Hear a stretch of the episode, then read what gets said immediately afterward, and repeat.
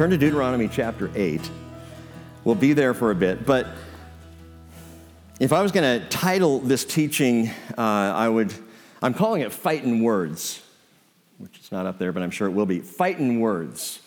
Um, you could also call it Words Against Temptation. This is really a part two to last week's teaching, and the two I, I realized go hand in hand, really go together. Last week's teaching was Words of Utter Destruction, where we talked about in our lives, just taking down sin partially is not enough and just battling those things of the flesh a, a, bit or till we're satisfied that we have some kind of control. It's not enough. We're called to utter destruction.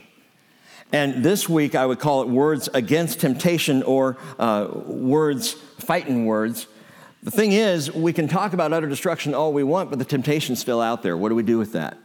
How do we deal with that? How do we handle that? And I, I found it odd as I started my study thinking, I'm a longtime Christian, Lord. Uh, temptation's still a thing, don't get me wrong, but, but there are a lot of people here who have been longtime believers and faithful Bible students. And how, how relevant is a teaching on temptation? And the more I studied, the more relevant it became. So I, I hope you'll see that this morning. Deuteronomy chapter 8, verse 3. Deuteronomy 8, 3. He humbled you, Moses said, and let you be hungry and fed you with manna which you did not know, nor did your fathers know, that he might make you understand that man does not live by bread alone, but man lives by everything that proceeds out of the mouth of the Lord. Turn back to Deuteronomy chapter 6. Deuteronomy chapter 6, verse 16. You shall not put the Lord your God to the test. Look back at verse 13. You shall fear the Lord your God, and you shall worship him and swear by his name. Now go back to Deuteronomy chapter 8, verse 3.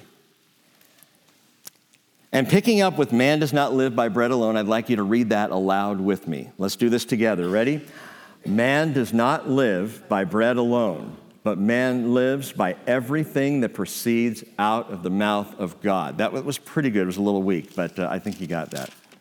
Verse 16 of chapter 6, go back there, repeat that, say this with me. Here we go. You shall not put the Lord your God to the test. And verse 13, you shall fear only the Lord your God, and you shall worship him and swear by his name. Father, as we consider these things this morning, I just ask that you will feed our spirits. The spirit man, the spirit woman, where the strength is, where the power is, where the ability to stand against temptation truly resides. I pray that you would feed and strengthen and build up our spiritual selves. In Jesus' name, amen. Controversial poet and author uh, Oscar Wilde and he was. He said, I can resist anything except temptation. More tragically, he said the only way to overcome temptation is to yield to it.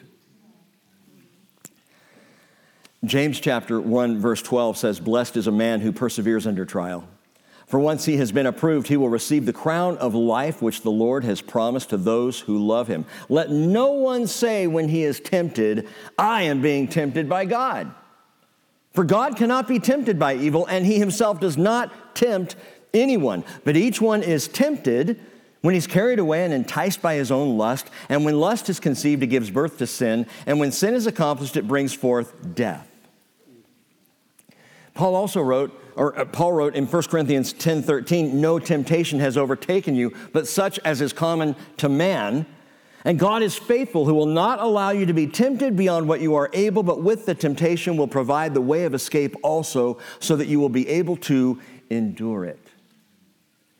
Turning your Bibles to Matthew chapter 4, and that's where we're going to spend the bulk of our time. Matthew chapter 4. There are a couple of questions that stand out as we begin to read and think through this idea of temptation in the scriptures and what it, what it truly means in our lives, and how we deal with these things, and what the Bible has to say about it. And I remind you again that in the book of James it says, Let no one say when he is tempted, I am being tempted by God, for God cannot be tempted by evil, and he himself does not tempt anyone. Yet in Matthew chapter 4, verse 1, it says, Then Jesus was led up by the Spirit into the wilderness to be tempted by the devil. A couple of questions that emerge, uncomfortable questions that arise, and I've heard all kinds of discussion and debate about it really over many, many years, as we compare these passages, if God does not tempt anyone, how can it say the Spirit of God led Jesus into the wilderness for that very purpose? To be tempted. And secondly, if God cannot be tempted by evil, and if Jesus really was God in the flesh, was Jesus really actually tempted? And these questions just kind of hang out there on the periphery, on the fringe, until a cynic or a critic wants to throw it at a Christian or until one of us is brave enough to ask. Either one of those. So we best get a couple of uh, definitions straight. First of all, the word entice. When Jacob is actually his name in the book of James, chapter 1, verse 14, when Jacob says, when each one is tempted, he's carried away and enticed by his own lust. What is that word enticed? It's dailazo, and it simply means to lure or beguile by deceit. To be enticed is to be lured or beguiled by deceit. So someone's trying to draw you into something without you really knowing what you're being drawn into. This is, this is what Satan does. It's what the devil does. Make it look good, make it look other than what it is, and try to entice you. So the word entice, dailazo. The word tempt, used throughout the New Testament scriptures in the Greek is pyradzo. Pyradzo is not a grilled Italian sandwich.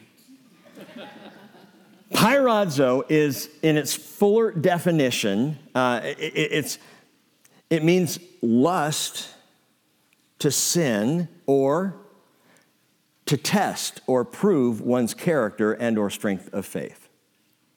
Okay? So carried away and enticed by lust to sin or testing of character or strength of faith. But here's what's important that word pyrazo, temptation, tempt, to be tempted, all of it, is never used to describe God testing a believer. It's never used for that.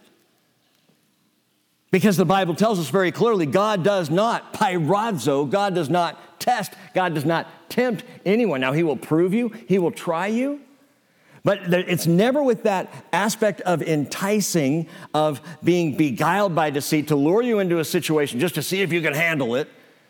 You know, he's not one of these gods who toys with people. God will never tempt.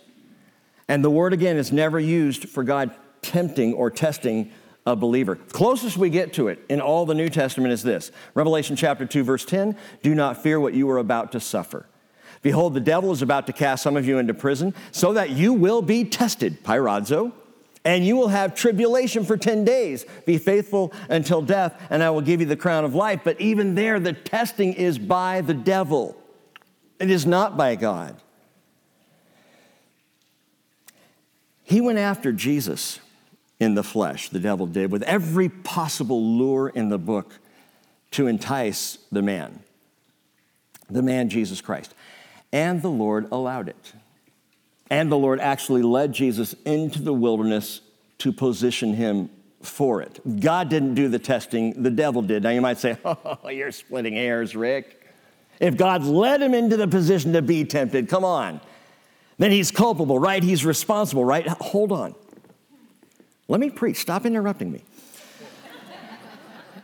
He went after Jesus in the flesh, yes, and God allowed it. Why? To prove the character of Christ, the Son of God.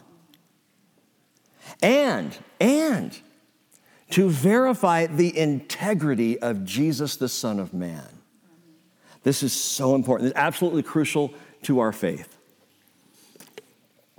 In Jesus, we see Christ, the Son of God and we see Jesus, the Son of Man, in the same person. We see the perfect representation of God in Jesus. Let me just clarify these things. The perfect representation of God. So when you look at Jesus, you are looking at God. When you watch what Jesus does, you're seeing what God does. When you listen to what Jesus says, you're hearing what God says. When you are privy to what Jesus is thinking, you are privy to what God is thinking. So he is the perfect representation of God. No one has seen God at any time. The only begotten God who is in the bosom of the Father, he has explained him. John 1:18. Hebrews 1 3. He, Jesus, is the radiance of his glory, the exact representation of his nature, God's nature. However, while we see the perfect representation of God in Jesus, we also see the perfect relationship to God in Jesus, Son of Man. We see him as God in the flesh, but we also see him as man as unto God, which is so important to understand. You want to know how you are to be toward the Father? Be like Jesus. You want to know how the Father is toward you? Look at Jesus, because he shows us both. As a human in flesh, he exemplifies and he embodies our relationships to God the Father, even, even to the point of temptation. And this is where it gets really, really cool. This whole idea of spiritual warfare and what we talk about, we get to see an exact example of how it plays out. The Spirit led Jesus into the wilderness, not as the devil thought, to be enticed to sin, but as God intended that he, Jesus, would be a proven Savior. Matthew, Mark, Luke all refer to, all talk about, all mention the temptation of Jesus. Why? So that we could look at Jesus in that setting and see him proven as our Savior and see him solid as the one in whom we put our trust. We see him and we know that he holds up, that he is a rock Hebrews chapter 2 verse 17, therefore he had to be made like his brethren in all things so that he might become a merciful and faithful high priest in things pertaining to God to make propitiation for the sins of the people. For since he himself was tempted in that which he has suffered, he is able to come to the aid of those who are tempted. We can look at Jesus and say, He knows what I go through. He gets it. He understands and he is solid that I can trust him. Understand this. Jesus didn't go into the wilderness to be tested, tempted, pyrazoed by the devil to prove himself to God or even to prove himself to himself. No, it was to prove himself to you and to me, to prove himself to us. For we do not have a high priest, Hebrews 4:15, who cannot sympathize with our weaknesses, but one who has been tempted in all things as we are, yet without sin. Now, some will hear that and they'll say, ah, I don't like very much that Jesus could be tempted. I don't like that idea.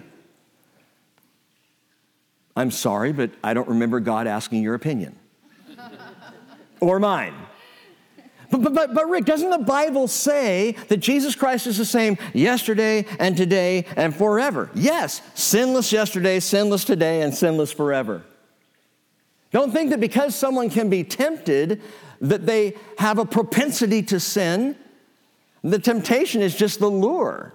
You know, it's, it's out, it's, it's a separate thing.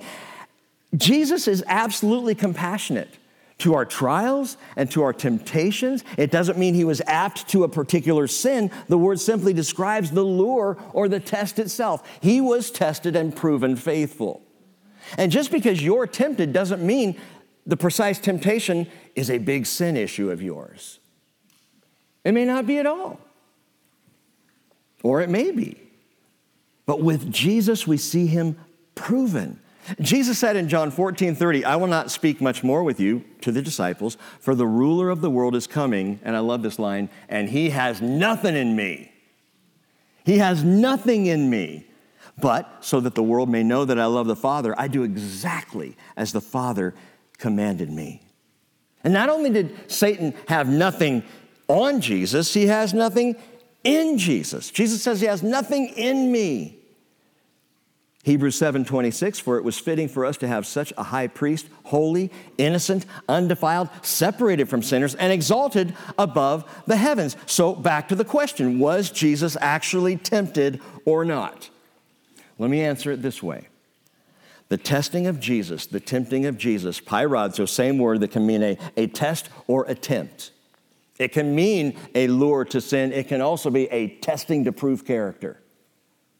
And in that way, yes, Jesus was tested to prove character, and yet sinless.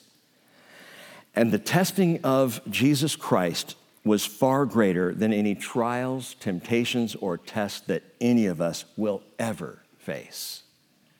What he went through, even simply in his ministry, the warfare was nonstop.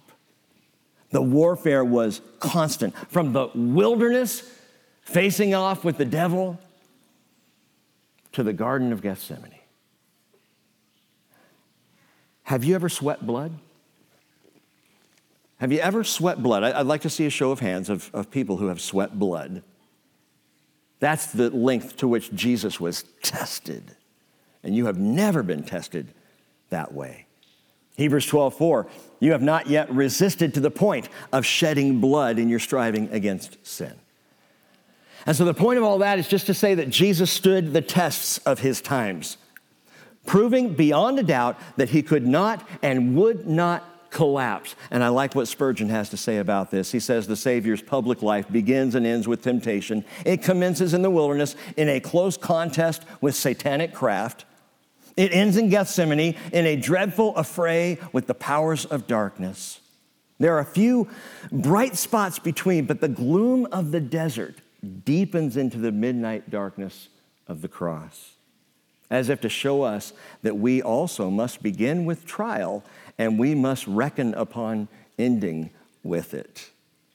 Hey, there's a cheery thought this morning that the moment you give your life to Christ, the trials will begin.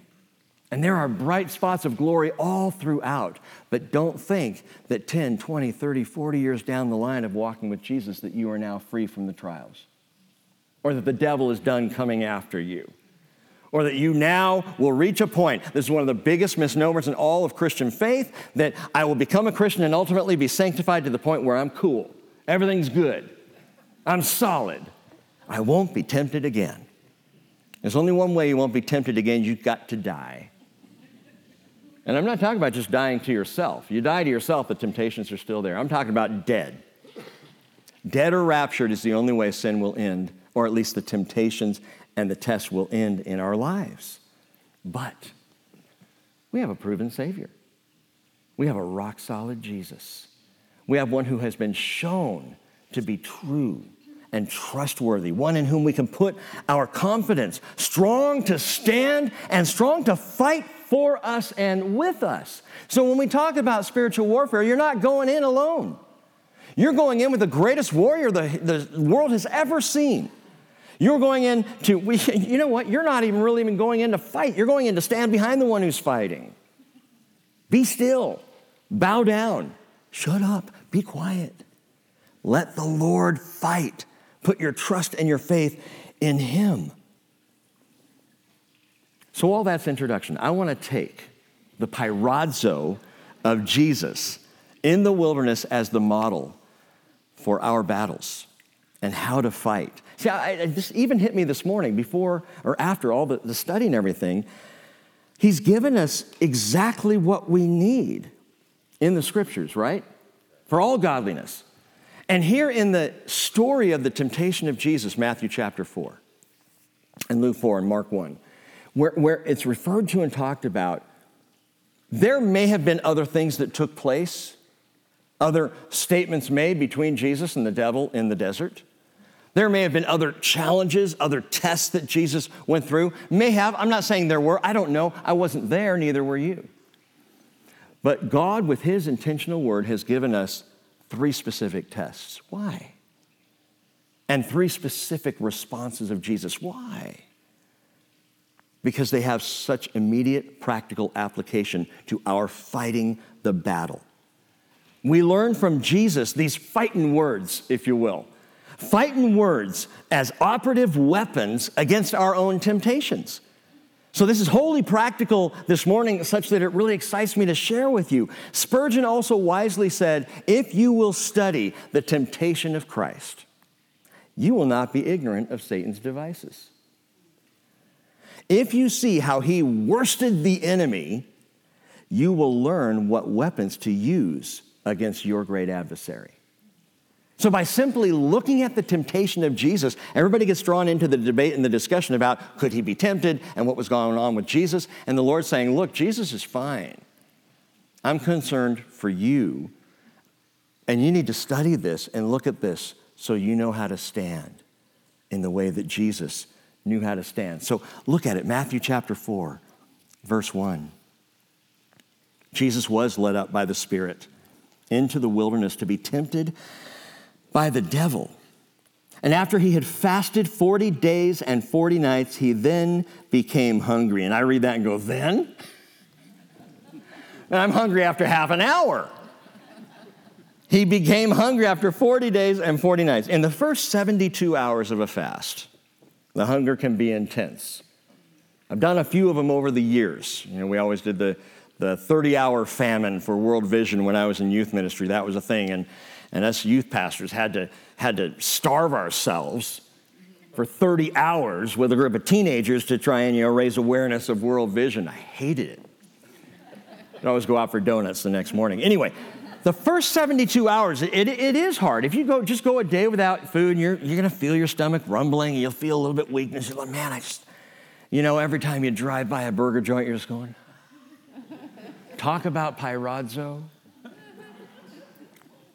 After about the fourth or fifth day, for those of you who have fasted longer periods of time, you know this, about day four or five, the hunger fades away. You, you actually get to a point where you're just really not that hungry.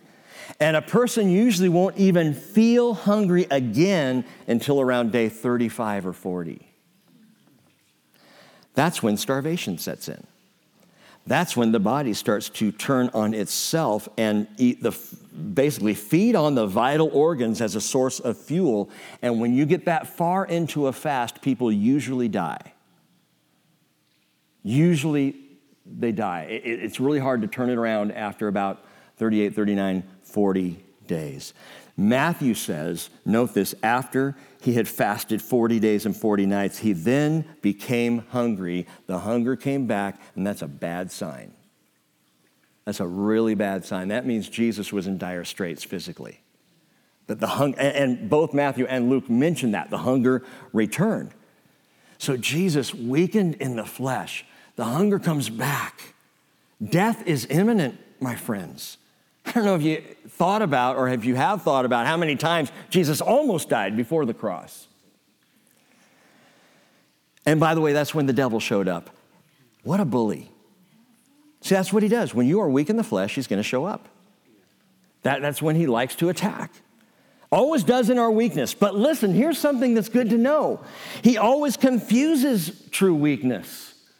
That's the problem that the devil seems to have. And I can even say this out loud because he's still not going to figure it out. I don't, I don't mean that as an offense in the spiritual realm. I'm just saying that he thinks that physical weakness is the most important place to get you because he doesn't think deeper than that. I'll explain. Jesus did the same thing as Moses. In the wilderness, 40 days and 40 nights. And we studied this on Wednesday night. Moses was t- reminded the people that twice he was up on the mountain 40 days and 40 nights, both times fasting before the Lord. Both times Moses was doing the same as Jesus. Moses wasn't eating either. Both Moses and Jesus fasted from the flesh for 40 days and 40 nights. And both Moses and Jesus feasted on the word for 40 days and 40 nights. John chapter 6, verse 63, Jake already mentioned this. It is the Spirit who gives life. Jesus said, The flesh profits nothing. The words I've spoken to you are spirit and are life. And the devil attacks because Jesus is weak in the flesh, not recognizing Jesus is strong in the spirit. Jesus has spent this time in the Word feeding on the Word of God, aware of the Word of God, walking in the truths of the Lord. Listen, get this down. You can maintain an intensive workout schedule. You can eat all the best organic foods. You can take all the right herbs and supplements. It is not worth jack against temptation. You can make your body strong. Doesn't matter. You will never fight temptation that way. But to feed on the Word of God, to pray in the Spirit. These are key. These will make you a spiritual giant. And these are our only offensive weapons, by the way, against temptation in spiritual warfare. Do you realize that? We have two weapons. Two weapons, and that's it. In Ephesians chapter 6, Paul runs down the list. We've read it before. He talks about these great armaments that we can wear, that we can put on, as it were the belt of truth, and the breastplate of righteousness, shoes of the preparation of the gospel of peace the shield of faith, the helmet of salvation, all of these excellent defensive, protective, spiritual gear. But Ephesians 6:17 says, "And take the sword of the spirit." That's not just defensive, that's what we use to go on the offense.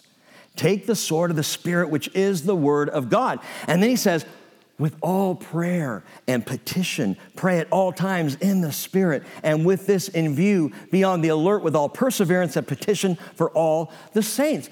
Do you ever feel like you're on the defensive against the devil?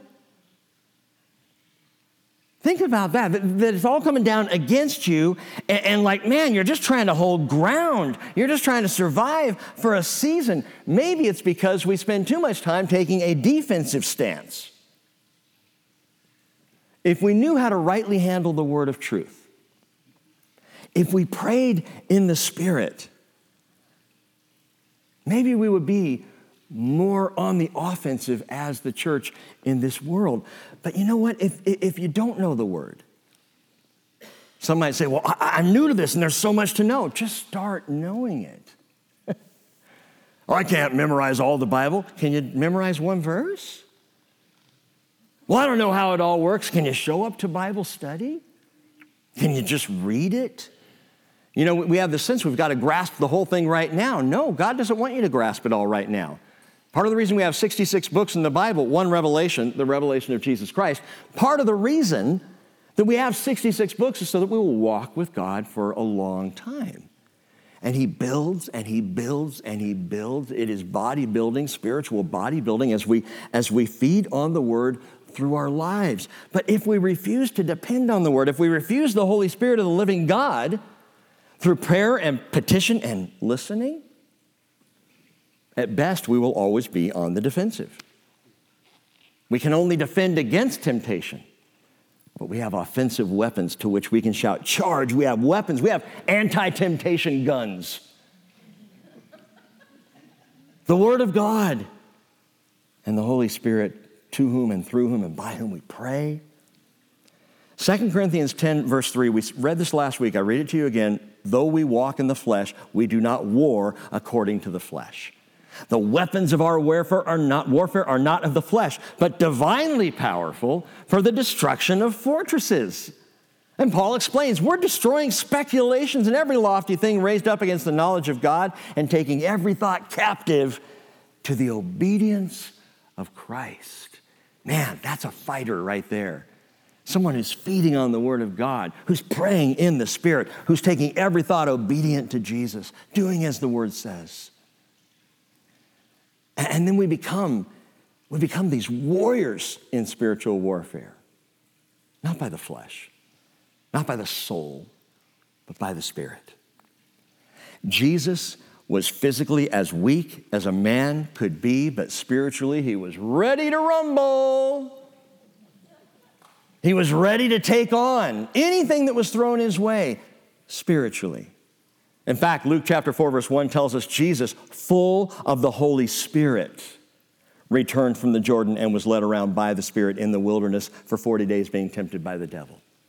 That's incredibly significant. Luke is big on the Spirit of God because Luke was around during the early days of the church, writing the book of Luke and writing Acts and following Paul around and seeing the work of the Spirit alive and at work in the world. And by the way, the Holy Spirit is as busy today and is at work in the world and in believers now as he was then.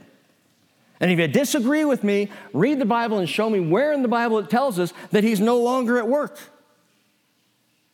See, I grew up with the notion that the Holy Spirit is at work in teaching us the Word, and that is it. And you know what? That's why so many in the church are fighting a defensive battle. Because we really think that there's a limit there to what the Spirit of God is able to do in us and through us. And I see nowhere in Scripture that says he shut it all down after the last of the apostles. Now, you can argue with me on that, and that's okay. You're always welcome to have a wrong opinion. I'm not going to judge you for it. Jesus was spiritually ready. He was spiritually strong. He was next to death physically, but in spirit, he was ready to fight. And this is what I meant when I said the devil is confused where weakness is concerned. Satan goes after the natural man. That's, that's his inroad. And he'll entice the soulish man. More on that in a second. Because in the natural man and in the soulish man, my, my intellect, my thoughts, that's where I'm the weakest. You might say, We agree, Rick. Thanks a lot for that. That's where we're all the weakest in our physical self. Greatest bodybuilder in the world can still fall prey to cancer and die. The, the greatest mind in the world can still be outthought. And besides the fact, when it comes to the greatest minds in the world, pride tends to, you know, knowledge puffs up. But that's where Satan fights. He goes after the natural man, he entices the soulish man because that's where our weakness is. And so, Jesus, in this temptation, we're, going to get there, don't worry. In the temptations that we see come at him in Matthew chapter 4, Jesus fights as a spiritual man. And that's huge. Just even that realization, this is a spiritual battle that he engages against the devil. And so, for you and for me, an example of how to fight the spiritual battle against temptation. Check it out Jesus, the spiritual man, verse 3. The tempter came and said to him, If you are the Son of God, command that these stones become bread. Remember, the hunger had just returned. And so Satan's attack from the satanic perspective is feed the flesh. Feed the flesh. Here's the first temptation Jesus, just feed the flesh. Got to keep your strength up, man. You got to do naturally what's best for you here. Feed the flesh. And we're really big on this in the Pacific Northwest. I'm not talking just about feeding the flesh, I'm talking about how big we are on everything being organic and natural. And that's fine for a healthy body. There, there's a big focus on that, more here than there before. You know, Southern California, my focus growing up was In-N-Out Burger. so I come up here and people are telling me about vegan diets and natural juices, and, and I'm going, what? Where's the cheese? You know? It's a good thing. It's healthy. It's right for our bodies to do that. So, so I'm not denigrating the example or, or the idea of trying to be healthy. In fact, it's, it's primarily how we roll at my house, mostly. But at the end of the day, it's still flesh. You're still just feeding flesh. On balance, let me ask you this, and, and please ask yourself this question personally. On balance, how much feeding does my spirit get? Sunday morning? Sunday and maybe a Wednesday on occasion? Well, I have my Bible by my bed at night. I read it occasionally. On balance, how much feeding does your natural self get? Three squares a day plus snacks? I don't know. I mean, how much focus does your flesh get throughout your week? How much attention versus your spirit? Jesus, full of the Holy Spirit, returned from the Jordan and was led around by the Spirit in the wilderness. And so, with crystal clear focus, Jesus responds to this demonic lure, this demonic temptation. Hey, just, just command these stones to become bread. And with crystal clear focus, Jesus says, verse 4, it is written, man shall not live on bread alone, but on every word that proceeds out of the mouth of God, Deuteronomy 8 3. Them's fighting words.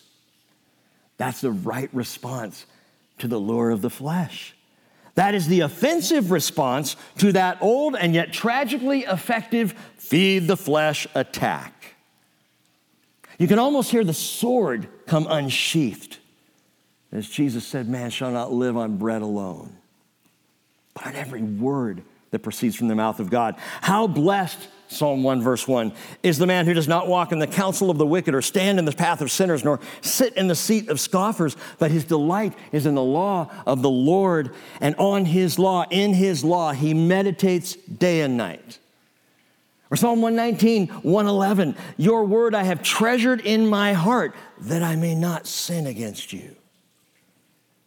The first tack, the first offensive stance against temptation is feeding on the Word of God.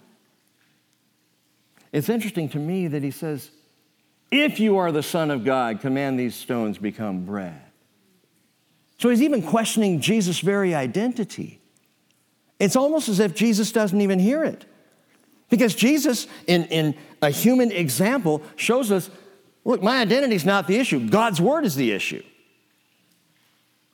Now, Jesus' identity obviously is the issue for us because he is God in the flesh. He is Son of God, but he didn't even have to answer that one. He knew who he was, but the focus was on the word, fighting back with the word. So the devil takes another tack. Verse 5. The devil took him into the holy city, had him stand on the pinnacle of the temple. The pinnacle is probably, probably the southwest corner of the temple. So if you were in Israel today, you know that's, that's above that great area, that pavilion area. The, the western wall is down a ways, and, and it's a huge area, a lot of activity, a lot of people, a lot of busyness, and Satan takes Jesus right up there, where all the people may be right there down below. And he said to him, If you are Son of God, throw yourself down. For it is written, He will command His angels concerning you and on their hands they will bear you up so that you will not strike your foot against a stone. So that this is easy, Jesus. If you are, he, he repeats it again. He didn't even say if you are the Son of God. He says if you are Son of God, implying a Son of God, a holy guy. Satan knows who he is, but he keeps coming after this identity. He will come after your spiritual identity. And if your identity is flesh, if your identity is soul, you're going to have some trouble with that. What do you mean? If your identity is flesh, how together you are physically. If your identity is soul, as a Christian, what tradition or denomination you subscribe to. That's soul, my friends. And if that's where your identity is, you're going to have some trouble in the spiritual battle. Is your identity with the Spirit? You know, see, we have been sealed by the Holy Spirit unto salvation. Is your identity spiritual. Well, he comes after him and he says this. He'll command his angels concerning you. You know, if you're son of God, on their hands they'll bear you up so you'll not strike your foot against a stone. Satan knows the Bible well. we've talked about this before, and I'm sure you've heard that preached that Satan knows the Bible. Of course he does. He knows it well enough to twist it. He knows it well enough to drop words or throw shade on its literal meaning. So don't think that he doesn't know the word. He has used the word over 2,000 years, more than that, to confuse people by misquoting it, by misdirecting it, by pulling verses out of context. Psalm 91 reads, and note this, you read, read, verses, uh, read verse 6 to yourself and listen to what Psalm 91 actually says. It's very subtle. Psalm 91, verse 11 says, He will give His angels charge concerning you to guard you in all your ways. They will bear you up in their hands that you do not strike your foot against a stone. Did you see what he left out? I, I raised my voice a bit. To guard you in all your ways. Satan didn't mention that one, didn't say anything about that. Guess what? In all Jesus' ways included the wilderness. Jesus was in the way, he, he was walking the way in the wilderness. He'll guard you in all your ways, even during temptation. That's, that's kind of the idea. No matter where you are, what you're doing, what's going on, he'll guard you. But the devil omits that. Why? Because he's enticing Jesus to satisfy the soul. That's number two. Feed the flesh, satisfy the soul. And the attack comes on. And you might want to, you might ask the question, okay, why does this satisfy the soul? Him saying, throw yourself down, take a flying leap off the pinnacle of the temple, jump, Jesus. Why would that satisfy the soul? Because it would be a messianic miracle. It'd be awesome. I mean, think about that. You know who you are, you know the power that you have in, in the Lord by the Spirit. You're standing up on the pinnacle of the temple, you're Messiah, and all you got to do is take a jump and have the angels catch you and waft you down in the midst of all the people.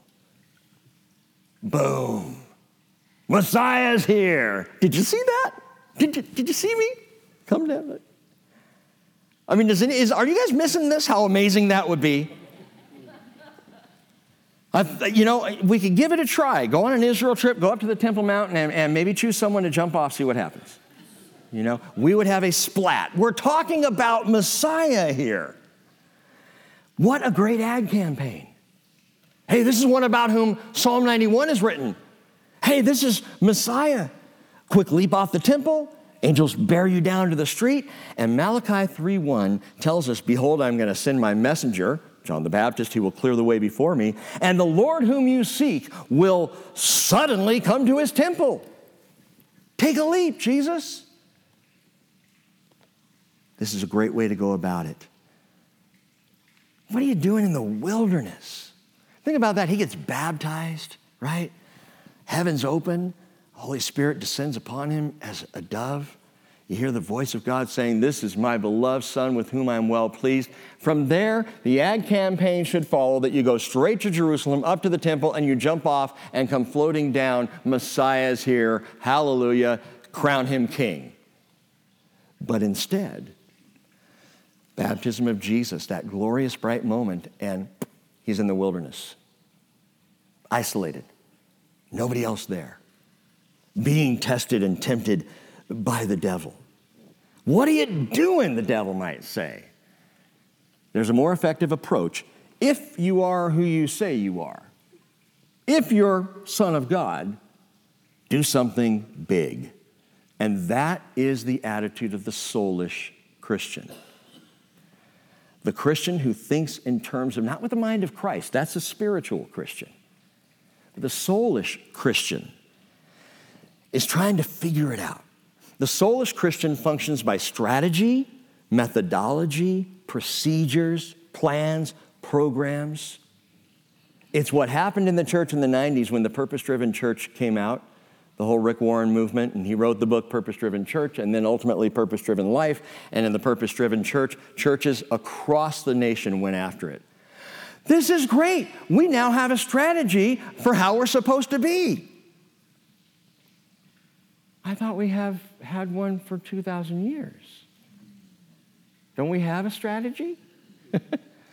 and I talk about this because I was caught up in it big time. As a youth pastor, I picked up the purpose driven youth ministry you know? And our church, ev- churches everywhere, grabbed hold of this idea of the five purposes of the church and began to strategize and take, you know, Rick Warren had five words that he used at Saddleback Church, and all the other churches throughout America, especially, began coming up with their own five words. And that's our mission statement. No, it's not your mission statement. It's Warren's mission statement, and you're just borrowing it because you don't know what to do with yourselves. Why don't we know what to do with ourselves? because we're soul men and soul women.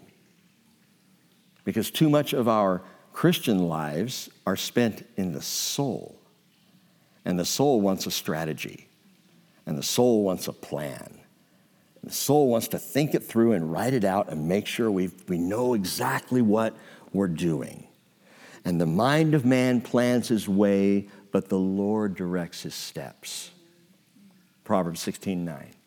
I advise you to pick up a book. It's a thick book by a guy named Watchman Nee, N E E, Watchman Nee, Chinese Christian, prolific uh, pastor, writer, spent the last 20 years of his life in prison, died in a Chinese prison for his faith. Watchman Nee has a book called The Spiritual Man, and it will blow your mind. And the only reason I recommend it is because with everything Watchman Nee says in the book, he has scripture. Scripture, scripture, scripture. So you read what he says, and I've read it, and there are a few times where I would go, no, I don't know about that. And then you go to the Bible and go, oh, yeah, that's right. So it's a very biblical book, but it's called The Spiritual Man. And, and it, it's, Well, I, I, I, could say so much about it. Let me just give you one quote, one tiny little quote. This is from page 171 of The Spiritual Man. He says, The soulish are second to none in matter of works. They are most active, zealous, and willing. They do not labor because they have received God's order. No, they labor instead because they have zeal and the capacity to do so. You know those. They drive you nuts. They're the go getters. They're the hardworking Christians. They make the rest of us look pretty shameful in terms of our behavior and involvement. You know, they're the ones in, in, in 27 ministries, and they're just eating it up. These individuals have neither the heart to trust nor the time to wait. They never sincerely seek the will of God. On the contrary, they labor according to their ideas with a mind teeming with schemes and plans. The soulish man or woman will come in here on a Sunday morning, sit down, look around, and say, All y'all aren't doing anything. I've heard that before. I love when people say that. No one in our church does anything. I'm like, Are you involved in every person's life in our church? Are you there? How do you know? I see him on Sunday morning sitting there. Well, this is not a good representation of what we're doing for the Lord through the week. This is just training, this is just seminar, you know? You look at someone sitting in one of these padded chairs, of course you don't look like you're doing anything, you're just sitting there listening to a guy. What's happening through the week? You know what? I, and I absolutely believe this. You all are active. You all are moving in the Spirit. You all, having fed on the Word, are doing everything the Lord calls you to do. I don't sit here with the assumption that you're not doing enough. This church, that church, the other church, they just don't know. Nobody does anything. That's the soul man. Because the soul man wants it all to be about busyness and involvement. And you know what? Hey, the soul man loves Jesus. We're not, we're not questioning Christianity here. The, the soul man, the soulish follower, he loves the Lord. She loves the Lord but they're stuck in the brain. They're stuck in the strategies. Rather than like, like I mean, it was, it was a perfect final chorus to sing right before we began. All I did was stay still. All I did was bow down. See, the spiritual person, and I'm way off note here, but that's okay. The spiritual person is the one to whom the Lord says, oh, you, you, you fed me when I was hungry and you clothed me when I was naked. You visited me in prison. You, you took care of me when I was sick. And the spiritual follower says, When did I do that? I, I don't, really? I did? All I did was stay still. All I did was bow down. All I did was worship. The soul man is going, Oh, yeah, I did that and so much more. Here's my list. Satisfy the soul, Satan says. Verse 7. Jesus said to him, on the other hand, it's written, You shall not put the Lord your God to the test. Now, how does that answer this soul temptation? You shall not put the Lord your God to the test. That comes from Deuteronomy 6 16. And the latter part of that verse reads, As you tested him at Massah. So, what did that look like? Well, so we go all the way back to Exodus 17, verse 7. He named the place Massah and Meribah because of the quarrel of the sons of Israel, because they tested the Lord. Listen, listen, they tested the Lord, saying, Is the Lord among us or not? That was the test. Very interesting because in that moment in Israel's history, it wasn't just about quarreling and grumbling that they were thirsty. It was the people who were saying, Is the Lord among us or not? Were you at the Red Sea? Were, were you not just delivered days before? Did you miss the 10 plagues? Is the Lord among us or not? They wanted another miracle. They wanted to see more proof. Listen, proof by experience instead of trust in a faithful God. The Greek phrase put to the test, by the way, is ekpeirazo. So ek is put, and peirazo, put to temptation, put to the test. And this is another nuance of temptation it's testing Testing to prove yourself worthy to the tester. Meaning what? It's Israel testing the Lord to prove himself worthy to them. Is the Lord among us or not? Israel basically hands God their own SAT, supernatural aptitude test. Is he, is he here? The Hebrew, back in Deuteronomy 6:16, for put to the test is tenashu, which means prove yourself to us. Prove yourself to us. Now, I'm sure none of you have ever asked God to prove himself to you. Matthew 16, verse 1, the Pharisees and Sadducees came up and testing Jesus, testing Jesus, peirazo Jesus. So here's another temptation of Jesus. They go after him and they ask him to show them a sign from heaven, which just cracks me up. How many signs had he done? What about all the miracles? You missed those, apparently. Guy with a lame hand stretches it out, now he's playing hoops, you know. I mean, what, what did you miss here? Matthew 16, 4, Jesus responded, An evil and adulterous generation seeks after a sign, and a sign will not be given to it except the sign of Jonah, three days in the belly of the fish and resurrected. Except the sign of the resurrection. That's the last one you guys are going to get, Jesus says. And he left them and went away. The soul man wants God to prove himself by some kind of fantastic personal experience or appearance. If there is a God, give us a sign. See, Steve Martin said that one time. Sorry, this cracks me up. One of his stand up routines, Steve Martin said, If there is a God, give us a sign. He said, See, I told you there wasn't any blah, blah, blah, blah. See, because like all of a sudden he couldn't finish the sentence. I thought it was funny. I... you ever put God to the test? You know what? When you do, it's your soul. It's your soul seeking experience. It's your soul seeking something tangible, something provable. Show me, Lord. This is what you want me to do. I need you to prove it. I'm not talking about, by the way, spiritual confirmation. That's a completely different thing. I'm talking about testing the Lord. Okay, Lord, if you want me to sign up for children's ministry, make the traffic light turn red now. Clearly, I'm not called.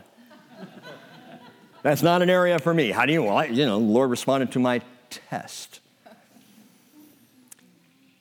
There's a difference between telling God to prove himself to you and, and humbly asking the Lord to confirm or direct your path.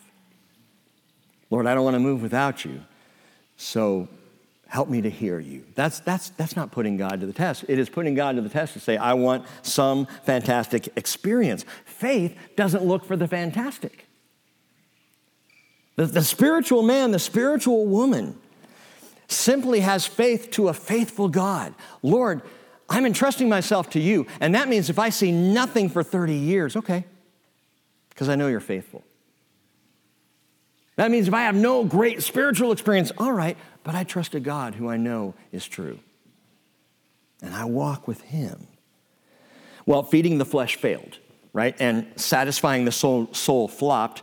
Verse 8 Again, the devil took him to a very high mountain and showed him all the kingdoms of the world and their glory. So there's a supernatural moment happening there as, as, a, as the devil is pointing out from this high place all the kingdoms, all the power, all the glory around the earth.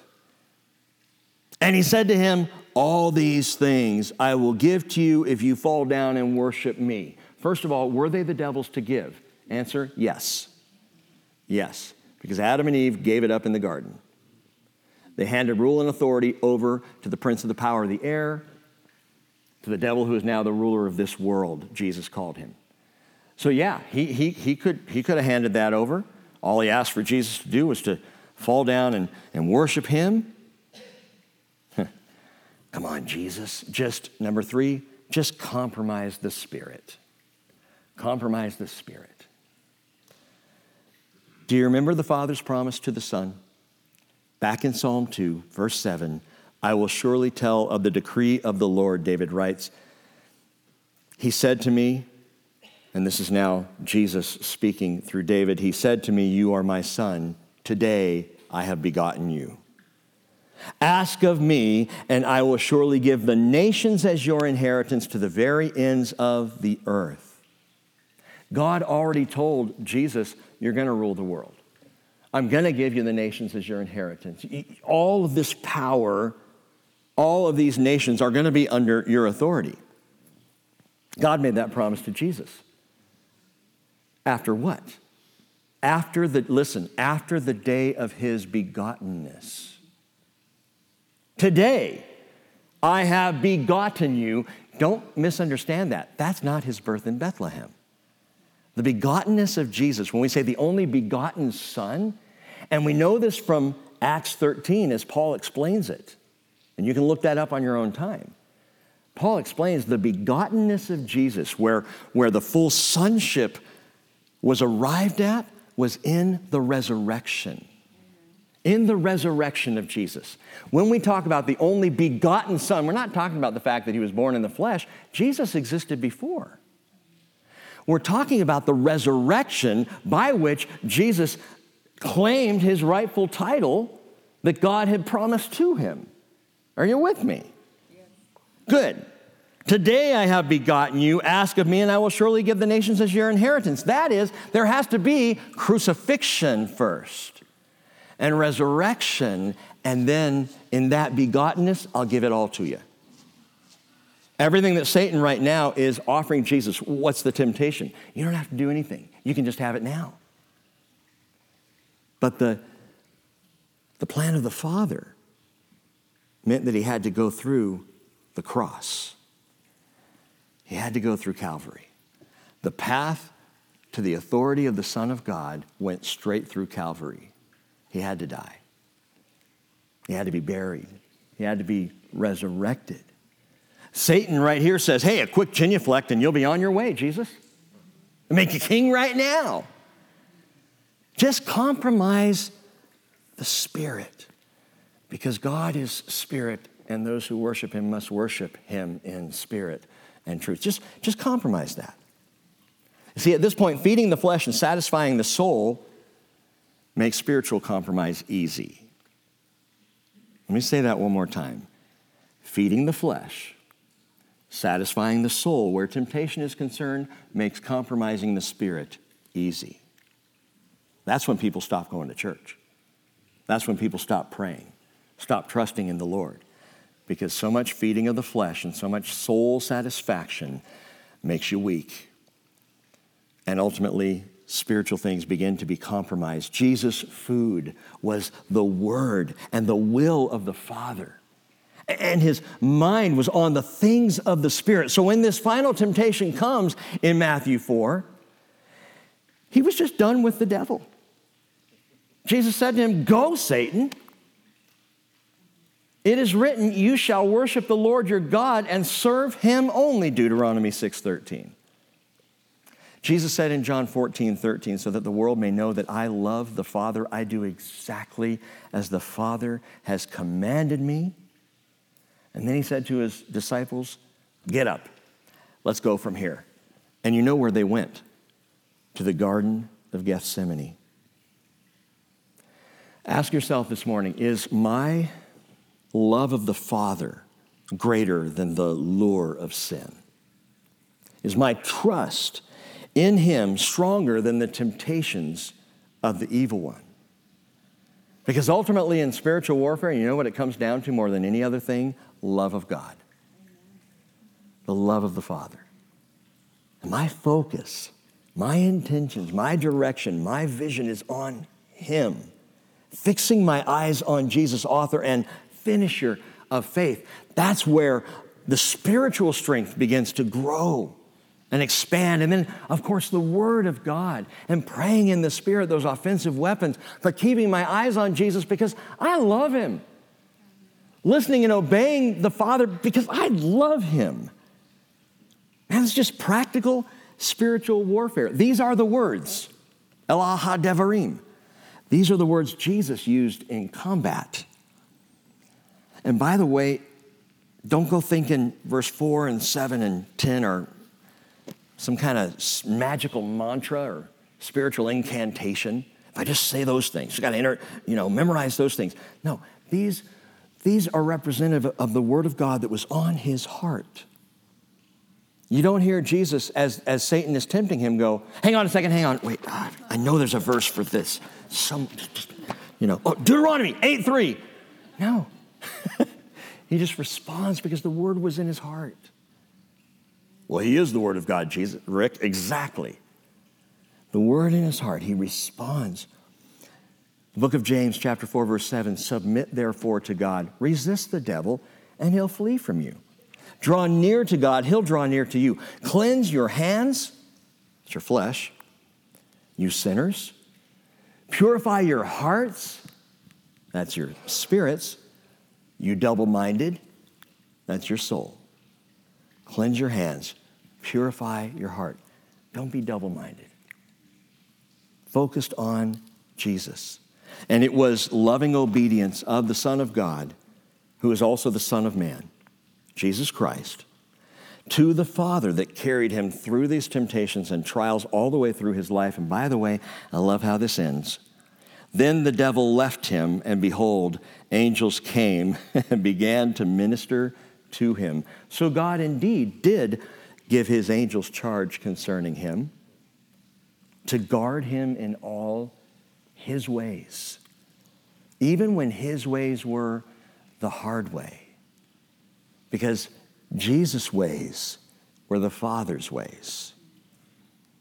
Isaiah 55, verse 8 says, My thoughts are not your thoughts, nor are your ways my ways, declares the Lord.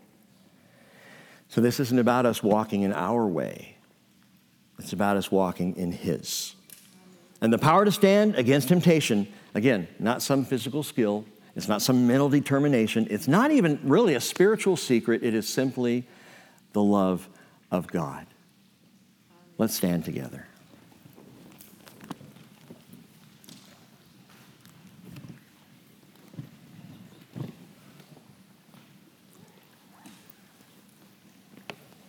Once again, Deuteronomy chapter 8, verse 3. Man does not live by bread alone, but man lives by everything that proceeds out of the mouth of the Lord. Deuteronomy 6:16, you shall not put the Lord your God to the test. Deuteronomy 6:13, you shall fear only the Lord your God, and you shall worship him and swear by his name. Father, we come before you as a people who are often weak in the flesh easily confused in the soul, but hungry to be made alive in the spirit.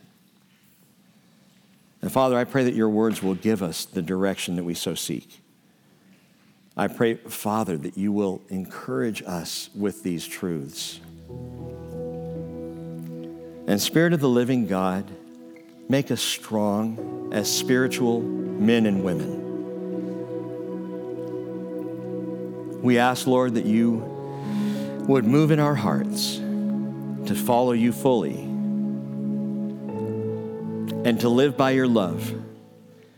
This I pray in Jesus' name. Amen.